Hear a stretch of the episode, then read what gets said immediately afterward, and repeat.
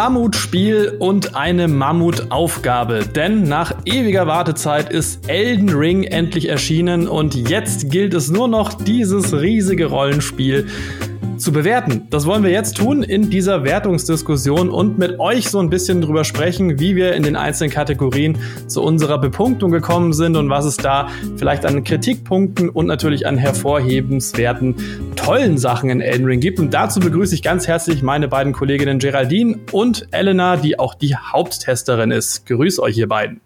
Hallo.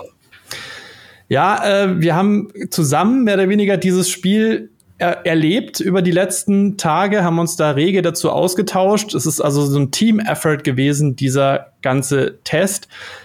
Jetzt müssen wir natürlich noch mal klären, wie sind wir in den einzelnen Kategorien zu den Punkten gekommen. Und der Plan wäre jetzt, dass wir einfach eine Kategorie nach der anderen so durchgehen und dann könnt ihr ja auch dazu sagen, wie euch das so äh, gefallen oder auch nicht gefallen hat, wenn es denn mal Kritikpunkte gab. Und unser Wertungskasten beginnt mit dem Punkt Präsentation, also alles, was optisches, audiovisuelles angeht. Elena, wie hat dir das denn gefallen? Sehr, sehr gut tatsächlich. Also ich meine, From Software sind sowieso die Meister darin, eine atmosphärische Welt zu erschaffen. Teilweise es liegt nicht mal unbedingt an der Grafik. Elden Ring ist ein sehr, sehr hübsches Spiel, aber es ist nicht dieses äh, Grafikwunder wie jetzt ein Demon Souls auf der PS5, wo dich halt wirklich jede Steintextur vom Hocker haut.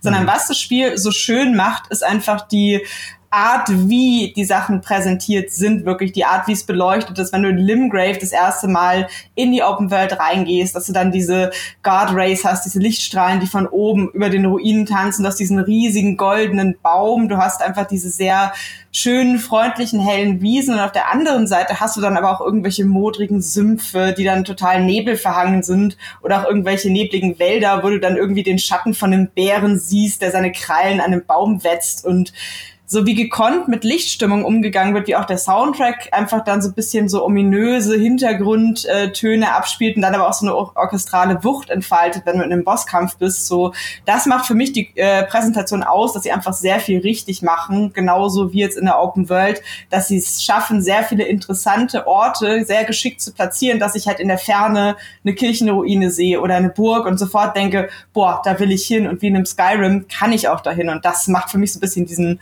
optischen, präsentativen Charme der Open World aus? Nee, mir geht's da ähnlich. Ähm, ich muss auch sagen, ich bin immer Vertreter davon, dass mir das Design von Souls-Spielen sehr viel wichtiger ist als die Grafik. Also es liegt grafisch so ungefähr zwischen Dark Souls 4 und dem Demon Souls Remake. Aber das Design ist halt wirklich spektakulär. Also auch fast mit das beste Design von Souls-Spielen bisher. Und für mich spielt es fast gar keine Rolle, wie gut die Grafik in einem Souls-Spiel ist. Ich meine, ich spiele immer noch Dark Souls 1 und das sieht aus wie Knete, wenn man mal ehrlich ist. Aber das Design ist fantastisch. Und äh, ich, äh, jetzt Elden Ring hat eine, hat eine solide Grafik, eine schöne Grafik, aber vor allem ein fantastisches Design.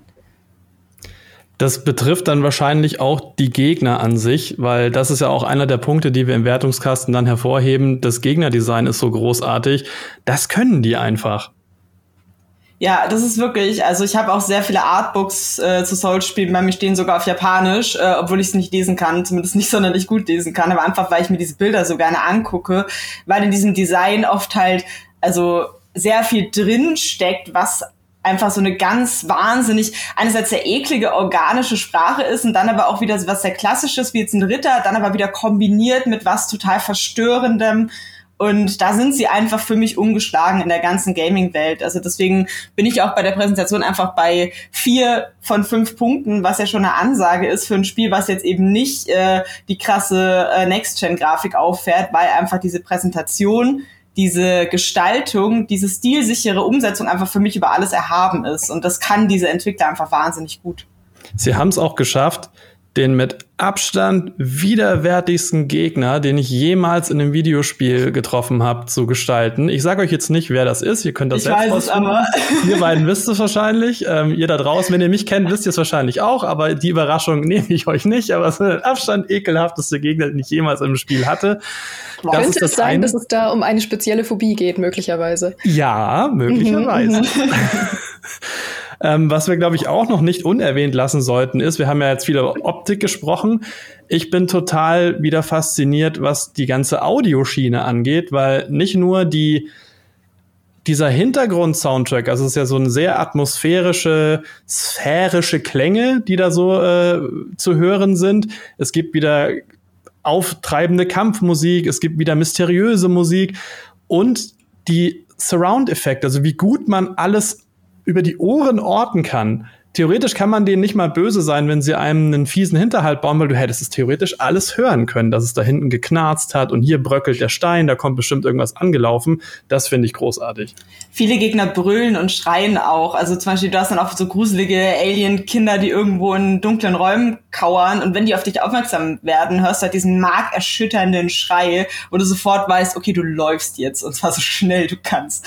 Und äh, das finde ich auch, machen sie sehr gut. Das ist ja so ein bisschen so eine unterschätzte Disziplin Disziplin, weil jeder, also in der Redaktion spielen ja auch sehr viele begeistert Hand Showdown und wer das schon mal gespielt hat, weiß, dass in Hand äh, jedes Knacksen und jedes Knarren und jedes Vogelgeschrei dann Untergang sein kann. Und äh, das macht Elden Ring auch sehr gut, auch dass du auch sehr präzise Sounds hast, zum Beispiel auch wenn du stirbst, gibt's ja ein eindeutiges Geräusch und das finde ich im Kampf auch immer sehr wichtig, weil ich halt dann weiß, solange ich dieses Geräusch nicht gehört habe, auch wenn meine Lebensleiste nur noch mit dem Mikroskop zu erkennen ist, ich lebe noch, ich kann das noch drehen. Ja, wo Licht ist, ist auch Schatten, denn bei der Präsentation ist nicht alles groovy. Was uns tatsächlich nämlich aufgefallen ist, ist, dass da Asset Recycling passiert. Was, was bedeutet das denn? Das bedeutet in dem Fall, dass ähm, einfach viele Designs von äh, mitunter Gegnern, mitunter aber auch irgendwie Gebäudestrukturen oder Levelstrukturen ähm, im späteren Verlauf immer mal wieder verwendet werden. Wir hatten ja kürzlich äh, schon mal darüber gesprochen und sind dann zu dem Schluss gekommen, dass es meistens zwar thematisch passend ist und das ergibt ja auch Sinn, dass gewisse Gegner und gewisse Strukturen äh, in einer Welt, die zusammenhängt, auch einfach wieder auftauchen. Aber es gibt einfach die Momente, wo es sehr ins Auge springt und was dann so ein bisschen die Immersion auch brechen kann. Ja, total. Das ist ja auch normal für Spieleentwicklung, dass halt Assets mehrmals verwendet werden, sonst wäre so ein Projekt überhaupt nicht umsetzbar in der Größe. Aber es ist halt gerade, weil sonst ja alles sehr handplatziert und sehr handverlesen wirkt, ist es halt dann umso auffälliger, wenn man dann halt Sachen wiedererkennt, wenn man halt merkt, okay, dieser Dungeon ist jetzt wirklich sehr nah an dem. Also es betrifft vor allem diese unterirdischen Dungeons. Das ist ja wie im Prinzip in anderen Spielen so ein Banditencamp oder so, was sich halt wiederholt. Die gibt's in Elden Ring auch. Also alles, was so ein bisschen an andere generische Open-World-Elemente erinnert, wie Dungeons, die sich wiederholen, Camps, die sich wiederholen, da wiederholen sich viele visuelle Elemente auch. Und das war was, was mir halt im Vergleich zu dem anderen, was sehr handgebaut ist, sehr äh, immer anders, besonders, dann fällt einem das sehr stark ins Auge. Und wo es mich am allermeisten gestört hat, war tatsächlich bei den Bossen, weil ich mhm. wirklich Bosse sehr oft teilweise wieder auftauchen oder auch teilweise dann in einer kleineren Form als normaler Gegner wieder auftauchen. Und für mich äh, ist halt ein Bosskampf fast schon was Intimes, Persönliches, den ich halt einmal ausfechte und es ist dann vorbei. Außer es gibt halt wirklich äh, Bosse, die es in Elden Ring auch gibt, wo es halt innerhalb der Story Sinn ergibt, dass es mehrere gibt, also die dann auch wirklich klar äh, so definiert sind. Aber wenn du dann halt einen Boss, der eigentlich eine tragische Hintergrundlore hat, der dich äh, richtig gefordert hat, dann als normalen Gegner in der Open World wieder triffst, dann ist das schon ein Moment, wo du im ersten Moment ein bisschen ernüchtert bist, weil du das mhm. Gefühl hast, okay, das ist jetzt ein gamey Element, das äh, diese Welt irgendwie bricht, weil man hat da jetzt halt noch einen Gegner gebraucht, der ein bisschen was kann in der Richtung, in die Richtung. Und das finde ich dann schade. Ja, ich, Leute, die Dark Souls 1 gespielt haben, erinnern sich vielleicht noch an den Moment in der Feuerwelt, wenn man diesen ähm, großen Boss hat, diesen Feuerdämon mit den Hörnern, diesen stierartigen ähm, Gegner. Und dann läuft man ja um die Ecke und kommt an diese Brücke, wo einfach so, ich glaube, acht von denen gecopy-pasted auf dieser Brücke stehen. Mhm. Und ich glaube, ganz so schlimmen Moment gibt's in Elden Ring nicht, aber ähm, daran erinnert es so ein bisschen, weil Souls-Spiele das schon ab und zu mal gemacht haben. Ich fand es immer nicht gut. Also ich habe immer gerne, dass äh, das dann irgendwie eine einzigartige Erfahrung bleibt in dem Moment dann. Ja. Das heißt, summa summarum kommen wir bei der Präsentation, Elena hat es ja eben auch schon gesagt, auf vier von fünf möglichen Punkten, was doch ja noch eine sehr gute, gute Wertung eigentlich ist. Ähm, was wir, wir hatten es am Anfang kurz angesprochen, weil ich glaube, das wird ein Kritikpunkt sein, den viele Leute haben. Es ist künstlerisch, glaube ich, ganz weit vorne. Es ist aber halt technisch nicht die Speerspitze. Du hattest es ja schon erwähnt, dass es eben nicht äh, auf Augenhöhe mit dem Demon's Souls Remake ist, sondern man merkt ihm die Zeit schon an. Aber ich finde, sie haben dort durch ihre künstlerische Leistung alles rausgeholt, was rauszuholen war. Wenn also quasi das Spiel vielleicht technisch noch eine Stufe mehr gewesen wäre, wären hier vielleicht auch die fünf möglich gewesen. Ja, Gut. vielleicht lass uns mal kurz eine kleine Exkursion zur Technik machen, weil das ja. ist halt auch, finde ich, ein wichtiger Punkt, der bei uns auch durchaus in die Wertung reingespielt hat, äh, zu dem wir, spä wir später noch kommen. Es ist ja tatsächlich technisch keine Katastrophe, es ist technisch ein sehr sauberes Spiel, aber es ist trotzdem nicht vollständig rund. Also mhm. was mir aufgefallen ist beim Spielen, es gab immer wieder kleinere Ruckler, was ja, halt genau. in Bosskämpfen nicht ideal ist, wenn du präzise versuchst, Schläge zu timen. Ich hatte auch vereinzelte Abstürze, ich hatte äh, irgendwie Pop-ups in der Landschaft, dass man die Vegetation oder mal ein Gebäude erst nachgeladen hat und so und auch mal Freezes, wo es dann quasi nicht abgestürzt ist, aber halt kurz mal stecken geblieben ist und ich hatte unverschämtes Glück, dass es mich nie mein Leben gekostet hat, aber es war trotzdem natürlich eine ungünstige Erfahrung in dem Spiel, wo es so sehr auf Timing, auf Präzision, auf äh, Kontrollierbarkeit deiner Umgebung ankommt, wenn du dann mhm. plötzlich die Kontrolle entrissen bekommst von der Technik. Ja, ich kann auch auf jeden Fall äh, nicht empfehlen, es auf den minimalen Systemanforderungen zu spielen, weil das habe ich ausprobiert und das ist fast unspielbar, weil es sehr, sehr stark flackert ähm, und mhm. wirklich auch das Licht aussetzt und äh, sehr krass plötzlich Streifen aufploppen auf dem Bildschirm und so. Also das macht wenig Spaß, das ähm, kann ich nicht empfehlen an der Stelle. Gut, dann kommen wir doch zur nächsten Kategorie und das ist das Spieldesign. Was hat euch da gut gefallen? Ich persönlich bin weiterhin ein Fan des Kampfsystems und auch sehr froh, dass sie das weitgehend so übernommen haben, wie man es aus vorherigen Spielen kennt. Wie ging es euch da, Geraldine vielleicht? Genau, also in allen äh, klassischen Souls-Disziplinen, sprich Bosskämpfe und Kämpfe generell und auch die ähm, Motivationsspirale, die es hat, ähm, bin ich einfach komplett zufrieden. Es ist wirklich wahnsinnig motivierend. Ähm, es ist wahnsinnig ähm, einnehmend in der Art, wie man vorankommt oder wie man eben auch nicht vorankommt, wie man es von Souls-Spielen kennt. Also die Motivation, Sachen auszuprobieren, die Motivation äh, zu leveln, die Motivation, den Bosskampf auch ein 51. Mal zu versuchen, ähm, da merkt man einfach, wie viel Erfahrung sie damit schon gemacht haben. Und in allen klassischen Souls-Disziplinen wie eben Kämpfe, Bosskämpfe und äh, ja, ähm, generelle Motivation, sich durch die Welt zu bewegen, finde ich es ganz fantastisch. Mich begeistert auch sehr, wie flexibel die Kämpfe sind. Du hast jetzt ja die Kriegsasche als neues Element, was im Prinzip so eine Art Waffenmod ist, die du halt quasi auf sämtliche Waffen draufschalten kannst. Und dann hast du halt plötzlich ein normales Schwert, was dann plötzlich eine Magiewaffe ist, was dann eine Eiswaffe ist, was dann Blitze verschießt. Und es bestimmt sozusagen die Spezialfähigkeit deiner Waffe. Und du findest auch zum Beispiel, wenn du Bosse besiegst, kannst du auch deren Waffen bekommen und hast dann plötzlich einen Skill, den vorher der Boss hatte. Zum Beispiel, ich habe äh, so eine Klinge dann bekommen, mit der ich dann so einen richtig coolen Wirbelangriff machen kann, wo ich so einmal übers Schlachtfeld wirble. Und das ist halt so, ah, das motiviert halt dann wieder die Bosse zu erledigen, weil du halt diese Fähigkeiten haben willst. Und andererseits kannst, kannst du halt so viel experimentieren mit deinem Bild. Du kannst halt Magie benutzen, äh, schwere Waffen, leichte Waffen, das kennt man ja auch von den Vorgängern. Aber ich habe in Elden Ring einfach noch viel stärker das Gefühl gehabt, dass mich dieses ganze Kampfsystem einfach einlädt zu experimentieren, irgendwelche Talismane noch dazu einzusetzen, die vielleicht genau die richtige Magie-Regeneration geben, die ich gerade brauche. Oder ich habe auch einen unfassbar hässlichen Helm, den mich liebevoll den äh, Burger King Mann nennt. Und das sieht genauso aus. ist unfassbar unangenehm, so auszusehen. Das ist auch, es, es tut mir leid für alle Bosse, die ich mit diesem hässlichen Helm gelegt habe, weil das ist richtig peinlich. Aber äh, er gibt mir halt mega viel Weisheit, mit der ich dann coole Zauber einsetzen kann und so. Und es macht halt so Spaß, Spaß, die Ausrüstung zu kombinieren, die Waffen zu kombinieren und dann auch die Strategien zu kombinieren, weil es gibt ja wirklich äh, viele andere Wege, die es halt vorher nicht gab oder die es jetzt halt kombiniert gibt. Man kann halt wie in einem Sekiro schleichen, kann den Gegner von hinten attackieren. Man kann jetzt springen, man kann zu Pferde kämpfen, man kann sich bei einem Boss überlegen, hm, greife ich den jetzt vom Pferd aus an, greife ich den zu Fuß an, rufe ich mir Geistergefährten als Hilfe, die dann an meiner Seite kämpfen. Wenn ich ein Nahkämpfer bin, kann ich mir einen Magier Geistergefährten dazu rufen, der meine Fernkampfkomponente übernimmt. Und diese Freiheit finde ich im Kampf so cool umgesetzt, weil sie wirklich das genommen haben, was an Dark Souls und so weiter schon gut war und sich halt überlegt haben, wie kann man das verfeinern, wie macht man das noch interessanter und wie gibt man den Menschen, die damit überfordert waren, die einfach immer den Kopf gegen die Wand gestoßen haben, wie gibt man denen einen Hoffnungsschimmer, dass es auch einen anderen Weg gibt zu gewinnen?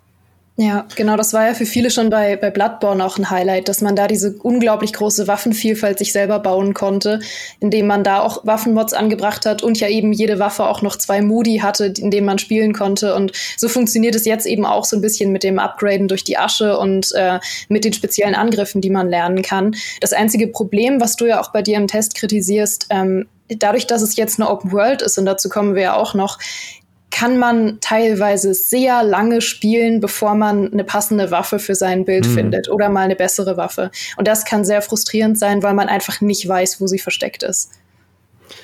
Ja, man muss dann durch Glück irgendwie drauf stoßen. Ein paar so Sachen ergeben sich ein bisschen aus der Logik, dass wenn ich in eine Zaubererstadt gehe, dass die möglicherweise Zauber haben. Aber mhm. du weißt natürlich am Anfang nicht, wo wird die Zaubererstadt sein? Wann kommt die? Kommt die nach 10 Stunden, nach 20 Stunden? Das ist vielleicht nicht so ideal. Aber was diese Open World angeht und was mich daran so begeistert ist, es ist nicht dieses Abarbeiten von einer Checklist und so blöde Fleißaufgaben, sondern ich werde getrieben von Neugier. Ich muss abwägen, folge ich dieser Neugier und riskiere eben draufzugehen und meine mühsam gesammelten Runen zu verlieren. Und ich werde eigentlich immer belohnt, dass ich sagen kann, diese Reise hat sich gelohnt. Also wenn ich ein Bergwerk runtersteige, dann ist da vielleicht am Ende irgendwie vielleicht ein nicht so toller Bosskampf, weil die diese Bergwerke sind eher solche Mini-Dungeons, da sind halt nicht die tollsten Bossgegner drin. Aber ich habe so viele Handwerksmaterialien gesammelt auf dem Weg nach unten, dass ich dann meine Waffe wieder verbessern kann. Das heißt, ich werde stärker, ich lerne besser zu kämpfen. Alles bringt irgendwie was, was über das Abhaken von einer Checkliste hinausgeht. Wir sollten aber vielleicht noch kurz zum ganzen Thema Open World das ansprechen. Es kann schon sein, dass dieses Design mit der Open World vielleicht die Puristen von damals erstmal vor eine neue Herausforderung stellt. Geraldine, du bist ja nicht so ganz warm geworden anfangs mit diesem Open World Prinzip. Vor allem am Anfang, ja, aber da ging es euch ja genauso. Es gibt ähm, in der Open World ja mehrere Gebiete und ich bin jetzt zu dem Zeitpunkt, wo wir das aufnehmen, ja noch nicht so weit wie ihr. Das heißt, ich habe jetzt sehr, sehr viel Zeit im ersten Gebiet verbracht. Und das erste Gebiet, da fragt man sich schon oft, musste das jetzt sein mit der Open World? Ähm, weil man noch nicht so viel von den Vorteilen mitbekommt, die so eine Open World bietet für ein Souls-Spiel. Und ich gehöre halt wirklich zu den ganz, ganz altmodischen Souls-Spielern. Und ich liebe dieses Konzept von Abkürzungen freischalten und sehr, sehr kompaktes Level-Design. Und das ist dann aber auch wirklich mega ausgearbeitet und jede Ecke hat was zu bedeuten. Und auch dieses Aufräumen von Gebieten, dieses fast schon Metroidvania-artige, dass man sagt, ich räume jetzt dieses komplette Level auf und dann schalte ich die Abkürzung frei und dann komme ich weiter. Und auch die Tatsache, dass man zwischendurch schlauchige Bereiche hat, in denen man zum Beispiel einen Bosskampf schaffen muss, um weiterzukommen, war für mich immer sehr motivierend in vergangenen Teilen. Und deswegen war ich sehr überrascht oder vor den Kopf gestoßen, dass jetzt diese riesige Open World sich auftut. Also die ist ja wirklich schon eine Hausnummer von der Größe. Und es fühlt sich schon sehr anders an im ersten Moment. Und gerade im ersten Gebiet muss ich sagen, also entfacht ist auch einfach seine Faszination nicht so sehr. Aber ihr habt ja jetzt schon sehr viel mehr Zeit in den anderen Gebieten verbracht. Ich war jetzt mittlerweile, habe ich mich auch im zweiten Gebiet mal umgeschaut. Und ihr ähm, habt ja dann noch sehr viel mehr Erfahrung gemacht, dass es gerade hinten raus sich wirklich lohnt, dass es zu einer Open World geworden ist. Ja, ich glaube, das ist halt wirklich, also ich verstehe dich da total, weil ich habe sogar mehrere Kolumnen geschrieben und geblättert, was jetzt diese blöde Open World da soll. Und bei mir war es dann tatsächlich das zweite Gebiet, was mich halt, da habe ich auch eine Kolumne geschrieben, was mich halt damit versöhnt hat, weil ähm, also ich gebe dir da total recht. Für mich war das Leveldesign immer die verkannte Dark Souls Stärke. Immer wenn die Leute gesagt haben, ja, das hat so coole Kämpfe und das ist so schwer, war ich immer so, nee, das hat so ein geiles Leveldesign und deswegen funktioniert es mit den Kämpfen auch, weil du halt dieses unglaublich genial, diese unglaublich geniale Spielerführung hast, die dich halt motiviert. Und ich war immer so, na, in der Open World wird das nicht funktionieren. Und im Test ist auch ein großer Punkt von mir, dass sie halt, um dieses neue Spielgefühl zu erschaffen, ihre größte Stärke opfern. Und dass es ein wahnsinnig mutiger Schritt ist, der auch richtig hätte schiefgehen können. Und ich war sicher, es geht schief. Und ich bin so überrascht und fasziniert und glücklich, dass es nicht schiefgegangen ist, weil dieser Entwickler, was, also was From Software halt gemacht hat, sie haben das halt durch so eine Freiheit und eine andere Art von Spielerführung ausgetauscht für mich. Nämlich ähnlich wie bei einem Breath of the Wild, dass du halt einfach du musst halt umdenken. Du darfst es nicht spielen wie ein Dark Souls und du darfst es nicht spielen wie ein klassisches Open-World-Spiel, dass du jetzt anfängst, irgendwas abzugrasen und irgendwie äh, die jeden Dungeon zu clearen und so. Weil wenn du das halt machst, dann ist es einfach nicht so gut wie die ursprünglichen Dark Souls und auch nicht so gut wie ein anderes Open-World-Spiel, was dir einfach dann weniger Frust bietet und äh, mehr, was du dann vielleicht bekommst im ersten Schritt. Aber wenn du es halt wie ein Zelda Breath of the Wild spielst, wenn du einfach nur zu dem Ort gehst, den du am Horizont siehst, wenn du einfach nur äh, die Sachen genauer anguckst, dann ohne dass sich eine Quest leitet. Und vielleicht nimmst du mal eine Quest mit, aber du folgst ihr nicht wirklich, weil du folgst nur deiner Neugier, deinem Entdeckerdrang. Und dann entfaltet das so eine unglaubliche Sogwirkung. Ich bin halt teilweise einfach durch die Open World geritten und ich habe halt gestaunt. Staunen ist halt das Beste, was es so für mich trifft. Zum Beispiel, ich habe einmal einen Turm in der Ferne gesehen und ich war so, hey, da ist ein Turm, cool, da reite ich hin. Dann war der Turm plötzlich weg. Und ich so, what the fuck, habe ich mir den eingebildet? Bin ich, bin ich verrückt? Ist das so ein Fata Morgana-Ding? Und dann habe ich halt so einen kleinen äh, Wicht gefunden, so eine Steinstatue mit einem Buch und da gesagt, finde irgendwelche Siegel. Und ich war so, okay. Und dann war da halt eine Karte und habe ich halt mit der Hand gezeichneten Karte, wo man halt echt nicht viel erkannt hat, bin ich durch die Gegend gelaufen, habe diese Siegel gesucht. Und am Ende war halt dieser Turm plötzlich wieder da, weil ich halt dieses Siegel entzaubert habe von dem Turm und habe dann da drin unglaublich coolen Zauber gefunden, der mich halt unsichtbar macht. Und das ist im Prinzip eine kleine belanglose Open-World-Aktivität, die sich überhaupt nicht so angefühlt hat, die sich weder generisch angefühlt hat, die sich wieder wie Beschäftigungstherapie angefühlt hat, sondern es war was, was ich in dieser Welt entdeckt habe, was halt mir gehört und was sich in dem Moment einzigartig angefühlt hat, obwohl diese Türme nicht mal einzigartig in der Welt sind, aber sie sind immer genau richtig anders, sodass ich trotzdem immer das Gefühl habe, hey, ich entdecke hier wieder was Besonderes, was nur hier ist und was in dem Moment auch nur mir gehört und was halt auch Teil dieser Welt ist und nicht ein, ja, okay, hier ist Banditencamp Nummer 27, was wir hingestellt haben per Knopfdruck, Ende. Ja. So.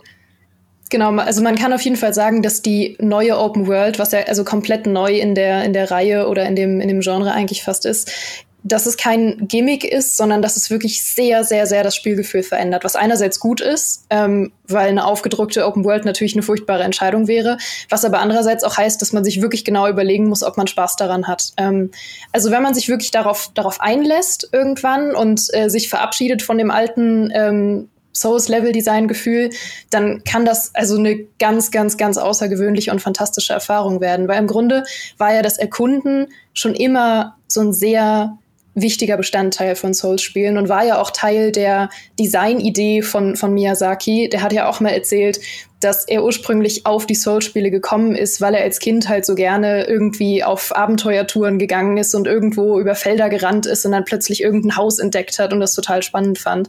Und deswegen war das ja schon immer Teil des Gefühls von Souls. Sie haben es halt nur viele, viele Schritte weiter jetzt noch gedacht und wirklich in eine riesige Welt verpackt, statt in dieses außergewöhnliche Leveldesign, was sie vorher hatten.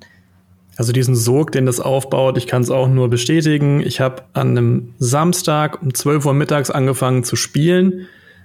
Das nächste Mal auf die Uhr geguckt, es war 23.30 Uhr und es hat sich angefühlt, als hätte ich vielleicht zweieinhalb Stunden gespielt oder so, weil man einfach ich sag mal so ein bisschen, das ist so dieses Skyrim-Prinzip. Man kommt vom Hundertsten ins Tausendste, aber mhm. während man in Skyrim halt einen Questlog hat, was immer voller wird und du hast quasi nur auch wieder Checklisten, die du abarbeitest, ist es hier deine eigene Neugierde, die dich irgendwo hinbringt. Und das Spiel hält dich auch nicht für dumm. Also es gibt keine Questmarker, die an der und der Stelle irgendwie groß aufblitzen oder so, sondern er sagt halt mein NPC, ja, geh in den Nebelwald und such halt da mal. Wo ist der Nebelwald? Keine Ahnung. Musst du dir halt irgendwie erschließen. Was finde ich da? Keine Ahnung. Musst du halt mal suchen. Und dann gibt's immer so kleine Aufgaben, wie auch das mit diesen Siegeln, was Elena gesagt hat. Das wird manchmal, kriegst du schon einen Hinweis, was du hier zu tun hast, aber es steht nie so da, geh jetzt da hin und drück den Knopf, damit am Ende die Schatztruhe aufgeht, sondern du musst dir das selbst erarbeiten und dich die Belohnung dann zu kriegen, ist nicht nur so geil, ich habe einen Zauberspruch, sondern ich bin so klug. K-L-U-K. Ich habe dieses, dieses Zauberrätsel selbst mir gelöst und habe jetzt dafür die Belohnung bekommen. Das ist großartig. Also ich ja, bin ich hin glaub, und weg von der Open World. Total. Ich glaube, das ist halt echt ein wichtiger Punkt, dass es dir halt was zutraut, weil, also ich habe sehr viele Open-World-Spiele in letzter Zeit gespielt und äh, getestet und meine Kritik war immer, dass dieses Spiel dir halt nicht vertraut als Spieler, dass es immer guckt, hey, dass auch ja jeder Spielstil da valide ist, dass auch ja jeder Weg valide ist, dass du dich auf keinen Fall für irgendwas entscheiden musst, dass du auf keinen Fall scheitern musst und Dark Souls ist ja eh schon dafür bekannt und auch Elden Ring, dass es halt äh, dich scheitern lässt, gerne und viel und dich halt eben auch mal im Regen stehen lässt. Und wie du schon sagst, ja, find's halt raus. Und das macht es aber so befriedigend, dass es halt endlich mal eine Welt ist, wo du halt wirklich was leisten musst, um sie dir zu verdienen. Dass es nicht eine Welt ist, die dir einfach geschenkt wird, sondern die du dir verdienst, die du dir erkämpfst. Und dadurch wird's halt ungleich äh, besonderer und wertvoller. Jeder kleine Moment, äh, prägt sich total ein und man achtet auch viel mehr auf Kleinigkeiten. Zum Beispiel, ich habe im, im Gebiet total spät jetzt einfach mal im Vorbeigehen einen Soldaten gefunden, der über eine Leiche gekauert hat und geweint hat. Und das hat mich so berührt, weil ich dachte, das ist halt das Kanonenfutter in dem Spiel. Die tötet man von Anfang an, ohne drüber nachzudenken. Dieser Typ weint gerade um seinen Kameraden. Und es ist so eine Kleinigkeit, die hat mich richtig aufgewühlt, weil ich dachte, krass, das, also, hat auch 60 Stunden gedauert, bis mir das mal aufgefallen ist. So. Also, es ist unglaublich cool. Aber ähm, unabhängig von dem, was man in der Open World entdeckt, finde ich, dass es halt auch spielerisch äh, eine interessante neue Perspektive gewährt, einfach weil du halt sehr viele Routen und Alternativen hast, die du halt früher nicht hattest. Bei Geraldine hat es ja schon gesagt, ja, also man hat dann mal diesen Boss, den man einfach besiegen muss, um weiterzukommen. Und es gibt auch in Elden Ring Bosse, die man besiegen muss, um in der Story voranzukommen. Es gibt ja diese sechs Halbgottkinder und äh, wenn du quasi das Spiel durchspielen willst, musst du die irgendwann ähm, dich denen stellen. Aber es ist halt komplett dir überlassen, wann du es machst. Und so geht's halt, also ich glaube, 90 Prozent der Bosse sind wirklich optional. Das heißt, man kann sich bei jedem Boss eigentlich überlegen, muss ich den jetzt wirklich besiegen? Will ich den besiegen? Kann ich wiederkommen, wenn ich stärker bin? Kann ich den vielleicht auf eine andere Art besiegen? Also keine Ahnung, ich habe zum Beispiel mich ewig an dem Boss abgearbeitet, bis ich dann äh, eine Stunde danach einen Schleichweg an ihm vorbeigefunden habe, wo ich mir dachte so, Dankeschön. Äh, ich äh, komme emotional damit klar. Mhm. Aber äh, das finde ich halt auch cool, dass du halt, äh, also ich, das meinten sie, glaube ich, auch, als sie gesagt haben, dass das Spiel zugänglicher wird, weil es ist ja nicht wirklich zugänglicher im Sinne von einfacher. Die Kämpfe sind kein Stück einfacher als in Dark Souls, aber du hast sehr oft alternative Wege drumherum. Und aber das, das macht es noch, wert, noch wertvoller, dass man es nicht machen müsste. Aber man kann sich gezielt entscheiden, ich stelle mich jetzt dieser Herausforderung, der hat mich jetzt drei, vier Mal so richtig übel besiegt und jetzt probiere ich es nochmal und dann gelingt es dir, ist noch ein besseres Gefühl als ich hätte das eh machen müssen. Es wäre kein Weg dran vorbeigegangen, aber ich habe es aus eigener Motivation geschafft und werde belohnt. Das, das stimmt. Ich laufe auch tatsächlich nicht weg meistens, sondern ich bin dann auch so dickköpfig und stur, dass ich halt dann lieber die 50 Mal sterbe, obwohl ich nicht muss, weil ich mir denke, du, ich hatte dich fast, du hast keine Recht hier weiterzuleben, okay, das ist meine Hut hier und dann äh, stellt man sich dem doch. Ich muss sagen, dass ich ja dann ein bisschen aus der anderen Ecke komme und dass ich das vor allem am Anfang sehr befremdlich fand, dass ich so oft an, an Konfrontationen vorbeireiten konnte. Also gerade weil die Gegner ja keine große Range haben, in der sie sich noch für einen interessieren. Also sie geben sehr, sehr schnell auf, wenn man wegläuft. Sie sind sehr so, ah, du, das ist jetzt wirklich weit, ich bleib hier stehen. Und das fand ich am Anfang ähm, ein bisschen befremdlich und ich glaube, das ist am Endeffekt einfach Geschmackssache, weil es mhm. führt natürlich dazu, dass es ähm, zugänglicher ist und dass es auch mehr was für Leute ist, die vielleicht vorher nicht so viel mit Souls am Hut hatten. Leute, die vorher viel Souls gespielt haben, werden es vielleicht merkwürdig finden es ist am Ende eine Geschmackssache. Also ich glaube, man muss einfach wissen, dass Elden Ring sich sehr anders anfühlen kann ähm, als Dark Souls und Bloodborne. Und weil du meintest, Michi, du willst nicht mehr weg von der Open World, tatsächlich habe ich ein bisschen die Hoffnung, dass Elden Ring und Dark Souls jetzt so zwei verschiedene Wege gehen werden, was das angeht. Also, dass, wenn die Dark Souls-Reihe weitergeführt wird, sie sich vielleicht auf das klassische Dark Souls-Level-Design weiter fokussiert und Elden Ring jetzt die Open-World-Reihe wird. Mhm. Aber das wird sich zeigen. Ja, cool. Du hattest jetzt eben schon was angesprochen, was uns schon in die nächste Kategorie führt. Wir sollten aber vielleicht noch mal kurz äh, diese Kategorie zum Abschluss bringen, denn ich glaube, beim Spieldesign, da geben wir fünf Punkte, also die volle Wertung, weil uns diese Open World einfach so begeistert. Aber weil du das eben schon gesagt hast, das Spiel wird zugänglicher und das kommt in die nächste Kategorie, nämlich die Kategorie Balance. Ähm, was mir da aufgefallen ist, was ich fast schon untypisch From Software finde, ist, es gibt auch wieder das Pendant zum Leuchtfeuer, diese sogenannten Orte der Gnade, also die Checkpunkte, an denen man seine ähm, erfarmten Runen umsetzen kann in Levelaufstiege, wo man eben seine, sein Leben und seinen Fokus wieder auflädt, also die Rastorte. A, es gibt echt recht viele von denen, was mir am Anfang dachte ich mir, vielleicht ein bisschen zu viele und man kann eigentlich fast immer, also außer man ist tief in einem Dungeon irgendwo versumpft, man kann fast immer zu denen per Schnellreise sofort hinreisen. Und das hat mich am Anfang ein bisschen irritiert. Wie ging es euch da, Elena? Äh, total. Also ich finde auch, da machen sie sehr viele Zugeständnisse, die erstmal untypisch wirken für From Software im Vergleich zu anderen Sachen wie dem Koop, die dann halt irrsinnig kompliziert bleiben. Äh, allein, weil du hast ja nicht nur die Orte der Gnade, du hast ja sogar noch zusätzliche Rücksetzpunkte, nämlich diese Pfahle von Marika, die teilweise direkt vor einem Boss nochmal stehen, sodass du dir die zehn Meter vom Gnadenpunkt mhm. zum Boss auch noch sparst. Und äh, das war auch was, was ich tatsächlich auch fand, das bisschen mit dem, also ich fand es nicht so schlimm, dass es mich wirklich rausgerissen hat, auch weil es ja auch was, also du musst ja nicht schnell reisen, du kannst es ja ignorieren Und äh, der positive Punkt ist halt, dass du immer überall erkunden kannst und dass es sehr in diese Idee reinspielt, ich komme hier nicht weiter, ich gehe einfach woanders hin und erkunde da. Und dafür ist es super und ich glaube, das wollten sie damit auch äh, stärken, genauso wie mit weniger Fallschaden und äh, mit der Sprungtaste oder dem Pferd, dass du einfach keine Angst davor hast zu erkunden, weil du mobiler bist, weil du fliehen kannst, weil du äh, auch nie irgendwo gefangen bist. Aber auf der anderen Seite ist es natürlich auch was, was dir so ein bisschen so eine Sicherheit gibt, die dann wieder dieser Anspannung schadet, die man an Souls-Spielen sehr kennt und liebt, dass man halt immer aufmerksam, aufmerksam sein muss, dass jede Entscheidung Gewicht hat und so. Also ich glaube, da haben sie ein bisschen äh, so die, das Für und Wider abgewägt und das ist sicher eine Entscheidung, die nicht jedem unbedingt gefallen wird. Man muss dazu aber auch sagen, dass die Orte der Gnade ja ein bisschen anders funktionieren, ähm, dadurch, dass es eine Open World ist. Sie funktionieren ja nicht mehr so unbedingt als Checkpoint nur noch, sondern sie zeigen dir ja auch, wo der Hauptweg sich befindet. Weil dadurch, dass die Welt so wahnsinnig groß ist, haben sie ja dieses Feature mit eingebaut, dass wenn du an einem ähm, ja, relevanten Ort der Gnade bist, du so einen leichten Goldstrahl in die Richtung hast, ähm, in die die Haupthandlung weitergeht. Und dann weißt du ungefähr, okay, wenn ich mich jetzt nicht ablenken lassen will, wo muss ich lang, damit ich äh, vorankomme. Und deswegen ergibt es schon Sinn, dass sie irgendwie dichter aneinander verteilt sind, ähm, vor allem auf dem Hauptweg. Ähm, abseits sind gar nicht so viele. Mir ist dann auch aufgefallen, dass sie hauptsächlich diese, diese Strecke bilden, die man sich lang bewegen muss, um in der Hauptstory weiterzukommen. Und wenn man sich links und rechts bewegt, sind da überhaupt nicht mehr so viele. Ähm, aber ja, sie funktionieren einfach ein bisschen anders, als man es von den klassischen Leuchtfeuern kennt. Deswegen ist ein sehr cooles Element, weil du es gerade angesprochen hast mit diesen goldenen Strahlen. Es erinnert total an diesen Wind aus Ghost of Tsushima, dass du mhm. quasi ein Lenkungselement hast, das nicht stumpf ein Marker oder ein Pfeil ist, sondern das halt in die Welt integriert ist. Also das ist mhm. auch wieder was, wo ich sie sehr loben möchte für, dass sie das so umsetzen. Ja, ähm, wir hatten es vorher, glaube ich, auch schon erwähnt. Was natürlich wieder mit drin ist, ist die Option, wenn einem jetzt so ein Bosskampf doch zu schwierig wird. Man kann sich natürlich einen Koop-Partner mit dazu holen. Es gibt zwei Arten quasi Koop. Entweder man kann direkt jemanden einladen oder eben allgemein sagen, Hilfe! Und dann können andere Leute, die sagen, haha, ich kann dir helfen, die können sich dann da quasi ins Spiel einwählen. Wenn man aber jetzt trotzdem das im Singleplayer spielen will und eine Klasse hat, die vielleicht äh, nichts aushält, so wie ich, ich habe so einen Magier, der so voll die Glaskanone ist, kann man sich ja auch diese neuen, über diese, diese Aschen kann man sich quasi neue ähm, Begleiter dazu beschwören, was ja auch in der Form in den bisherigen Souls-Spielen noch nicht so drin war.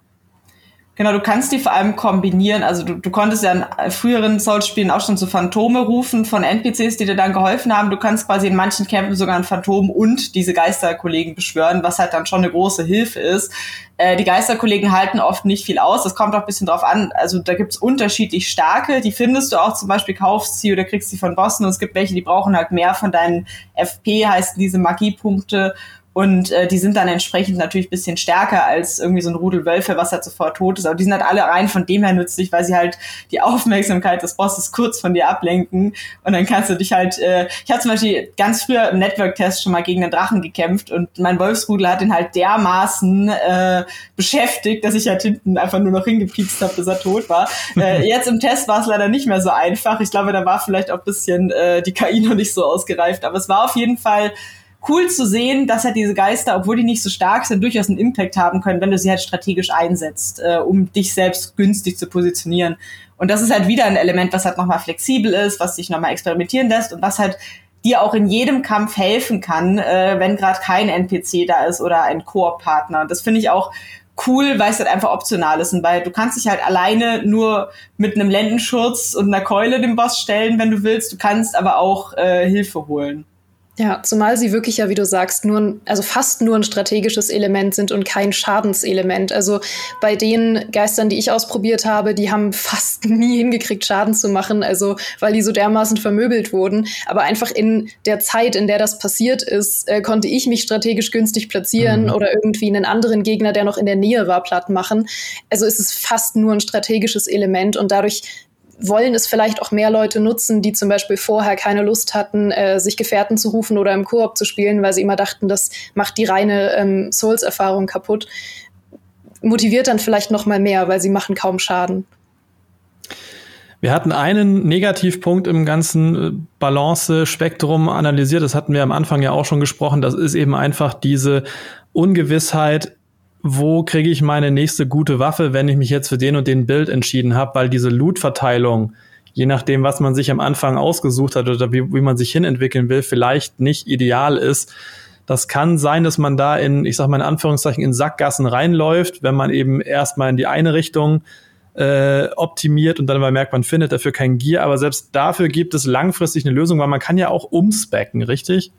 Ja, das ist wirklich was, was mir extrem geholfen hat, weil ich hatte das Problem, ich habe halt ein äh, Dexterity-Bild gespielt, ich wollte halt eigentlich schnell und agil sein, habe halt mich darauf konzentriert in meinen Punkten, habe halt die ersten 30 Stunden keine brauchbare Waffe dafür gefunden, was halt letztlich Pech war, weil also diese Waffen existieren schon, aber dadurch, dass du halt nicht klar gelenkt wirst, weißt du halt nicht, wo was ist und das, wann du jetzt was findest und so.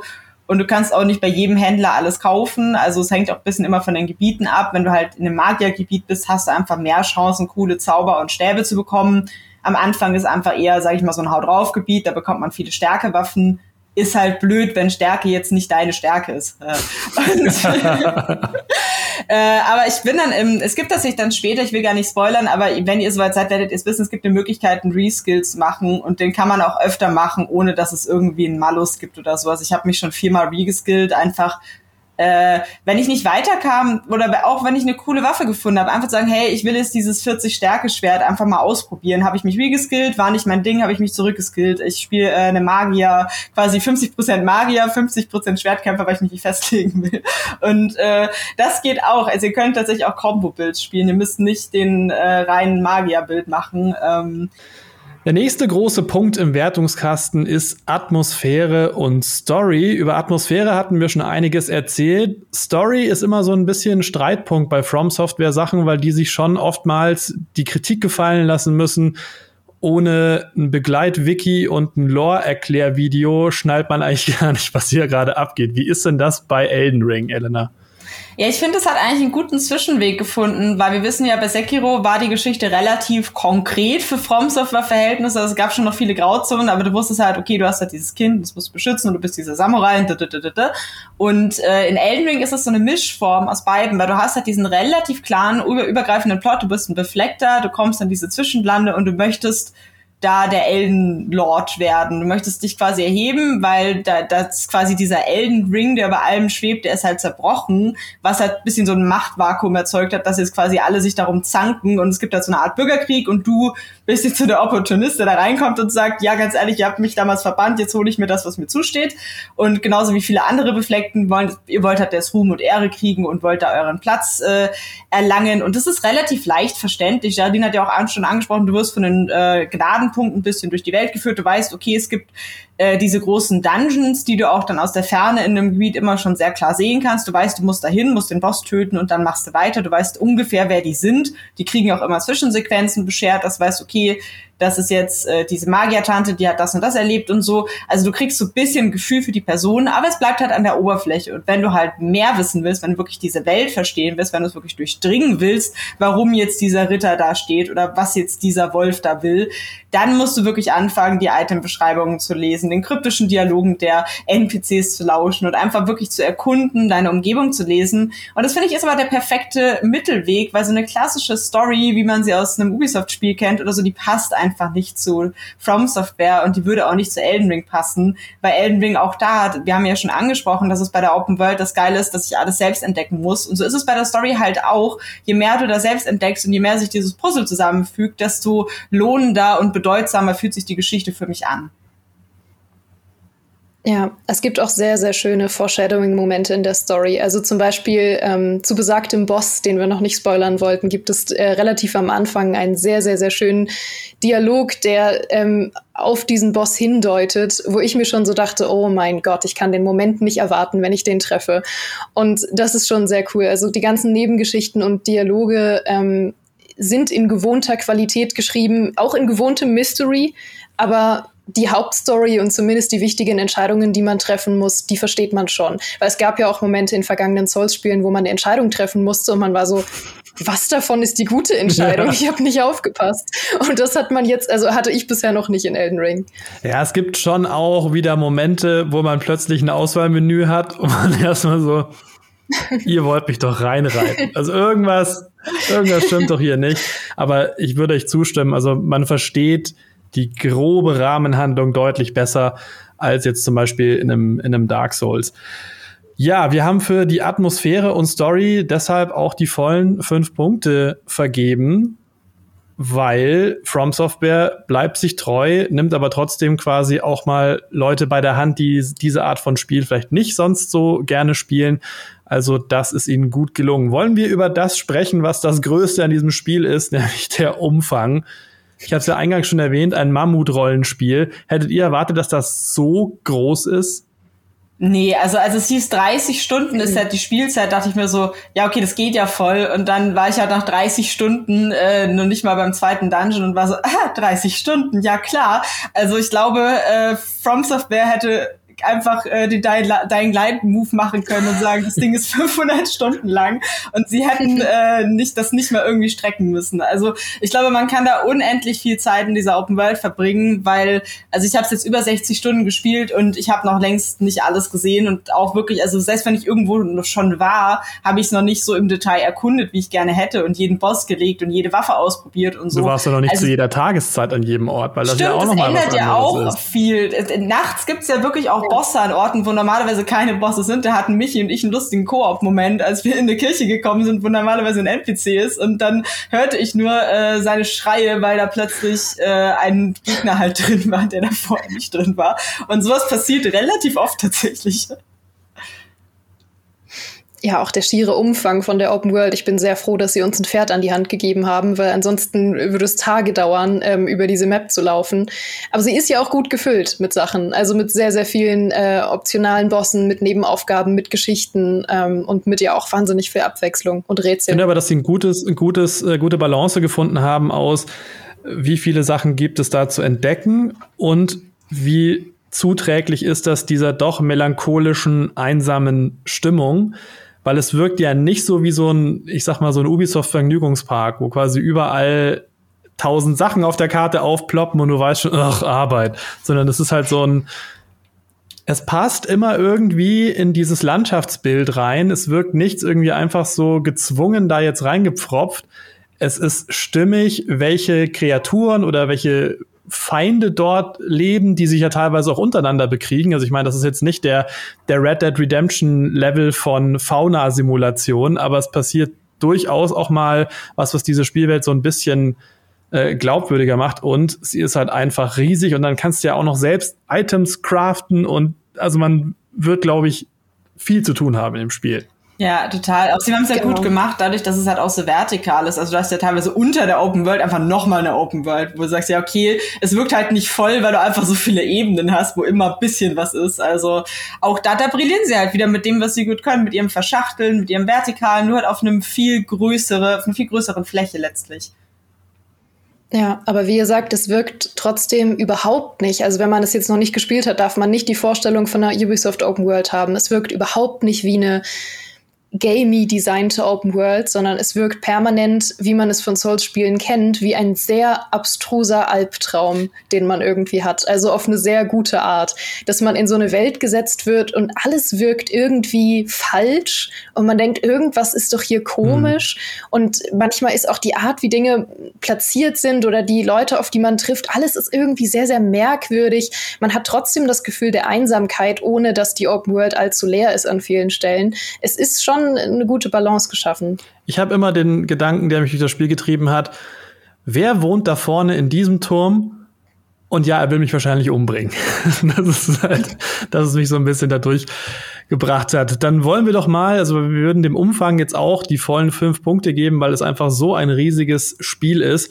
Dann wollen wir doch mal äh, zusammenzählen, beziehungsweise zur Endwertung kommen, die ja ziemlich hoch ist und ich glaube, das ist in der GameStar-Geschichte auch die höchste Wertung, die ein From Software-Spiel bekommen hat. Yes. Es ist eine 93, äh, was äh, auf, vielleicht auf dem Papier sehr, sehr hoch wirkt, aber wir wollten einfach dieser Erfahrung gerecht werden. Zumindest mir ging es so, ich habe halt also ich habe halt sehr lange gebraucht, um zu verarbeiten, was diese Open World mit mir macht. Und ich bin halt einfach zu dem Schluss gekommen, dass sie mir genau das gibt, wolang ich mich, wonach ich mich sehr viel gesehnt habe in allen Open World Spielen, die ich in letzter Zeit gespielt habe. Einfach dieses äh, in mir wieder dieses Kind, wirklich das Kind, was über die Felder läuft, diesen kleinen Miyazaki mhm. in mir zu wecken, der halt, wo es halt einfach darum geht, dein persönliches Abenteuer in der Welt zu finden. Und ich finde, das ist halt wirklich, das zeigt mir, dass die Open Worlds verstehen, weil das ist wirklich die Essenz für mich von einer Open World, dass ich einfach eine offene Welt erkunden kann. Und das wirkt so banal, weil jede Open World lässt sich eine offene Welt erkunden. Aber es ist halt, es unterscheidet für mich halt wirklich ein Meisterwerk von einem generischen Open-World-Spiel, dass du halt wirklich verstehst, was das bedeutet in der Essenz, nämlich dass du halt wirklich in diesem Erkunden aufgehst und nicht, dass du Stationen aufläufst, abläufst, in denen zufällig, wo halt Laufweg dazwischen ist, das ist ja keine Open World. Sondern Open World ist wirklich, wenn die Welt der Star ist und das ist sie in dem Spiel für mich zu 100 Prozent. Mhm. Ich meinte ja auch schon zu dir, dass ich dich echt nicht beneide, da eine Wertung dran zu hängen an so eine Spielerfahrung, weil das echt schwer ist. Ähm, es ist irgendwie mehr als die Summe seiner Teile und es fühlt sich fast unpassend an, so einzelne Kategorien von dem Spiel so trocken äh, durchzugehen. Weil es gibt Sachen, die man kritisieren kann und äh, gerade aus meiner Perspektive, die sehr viel Zeit in der ersten Welt verbracht hat, die noch nicht so viel von dem entfaltet, was eben später kommt. Ähm, es gibt Sachen, die man kritisieren kann, aber am Ende geht es, glaube ich, sehr viel mehr um die Erfahrung, die man am Ende hatte. Und das ist eine Erfahrung, die man in den letzten Jahren nicht mehr in vielen Spielen hatte oder in der Form eigentlich gar nicht, weil es wirklich ähm, eben nicht diese ganzen Spielelemente sind, die so wahnsinnig sichtbar sind, sondern es ist wirklich eine Erfahrung.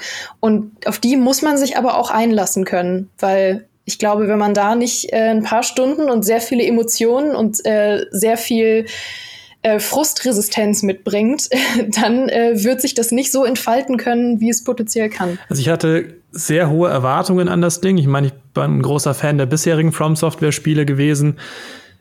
Ich habe aber schon nach den ersten paar Stunden gemerkt, das ist was Besonderes. Das macht was mit mir, dieses Spiel, was ich so nicht erwartet hätte.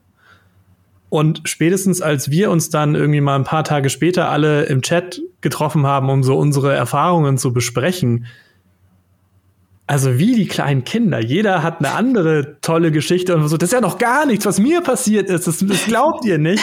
Und wenn ein Spiel sowas schafft, dann ist es wirklich auch was ganz Besonderes. Und ich glaube, diese Wertung spiegelt das ganz gut äh, wider. Allerdings müssen wir ja sagen, es gibt ja einen Abzug bei der Technik. Elena, wie funktioniert das? Genau, also ihr wisst ja alle, die die Gamester schon mal besucht haben, wir haben tatsächlich Technikabwertungen. Wir müssen auch fair sein, auch wenn das Spiel so viel richtig macht und auch wenn es sich so richtig anfühlt. Es gibt einfach diese technischen Mängel, die wir auch schon angesprochen haben. Ruckler, Abstürze, aufploppende Objekte. Und äh, das müssen wir entsprechend auch in der Wertung natürlich mit einbeziehen. Das heißt, es gibt eine Abwertung von zwei Punkte auf eine 91. Warum zwei Punkte? Einfach, weil es äh, gut spielbar ist, weil es das Spielerlebnis nicht äh, groß beeinträchtigt, aber es ist trotzdem ein Ärgernis, das halt da ist. Und es wird bei manchen Spielern stärker ausgeprägt sein, bei manchen weniger stark, es einfach von den Konfigurationen abhängt. In jedem Fall, das müssen wir leider sozusagen noch da dranhängen, aber ähm, wie bei allen Spielen werden wir da natürlich auch dranbleiben und gucken, ob sie das gefixt bekommen über Patches und ja, deswegen ist das unser Endfazit, ein Meisterwerk mit einem ganz, ganz kleinen Abstrich. Und ich glaube, das ist ein Spiel, was sich auch jeder mal anschauen sollte, der bisher von From Softwares Spielen eingeschüchtert war und dachte so, das ist nichts für mich. Ich glaube, das könnte der große Wurf sein. Und vielleicht wird es ja dann in Zukunft sein, wie Geraldine schon gesagt hat, dass das so zweigleisig weitergeht. Es gibt diese Elden Ring Open World Schiene und vielleicht die Sekiro Bloodborne Dark Souls Schiene, die dann eher wieder die, die äh, lineare Levelabläufe bieten wird. Würde mich auf jeden Fall sehr freuen, weil also hier haben sie echt abgeliefert. Danke an Elena und Geraldine für die Wertungskonferenz und danke euch fürs Zuschauen. Wenn ihr noch viel mehr über Elden Ring erfahren wollt, dann schaut euch auf GameStar.de um. Wir haben neben dem Test natürlich noch jede Menge Guides, Videos und sonstige Infos rund um From Softwares neues Rollenspiel-Epos. Bis zum nächsten Mal. Weiterspielen.